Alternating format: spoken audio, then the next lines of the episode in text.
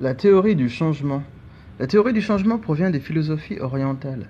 Son aspect principal provient de la croyance sur la nature infinie des choses, comme quoi il n'y aurait pas eu de début et qu'il n'y aura jamais de fin non plus. L'univers serait le fruit d'une succession de cycles de création et de destruction. Cette théorie n'est pas contradictoire avec les théories du Big Bang ou de la création de l'univers par Dieu.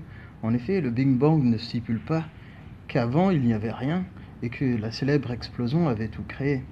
La masse unique de matière dense qu'est la singularité, et dont toute la matière existante présente proviendrait d'une contraction de la matière, une phase qu'on pourrait appeler, comme dans les idéologies orientales, une destruction.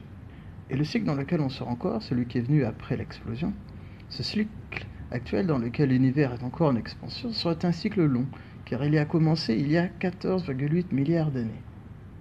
Mais à l'intérieur de ce grand cycle, il existe de nombreux cycles plus ou moins courts qui sont de nature différente et qui peuvent se succéder ou coexister et éventuellement interagir entre eux.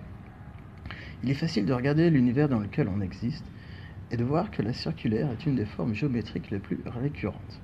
En effet, on peut penser au mouvement des planètes et des galaxies dans l'infiniment grand et au mouvement des électrons autour des noyaux atomiques dans l'infiniment petit. Dans la nature, on peut identifier dans les rosaces des plantes et des fleurs une reproduction circulaire.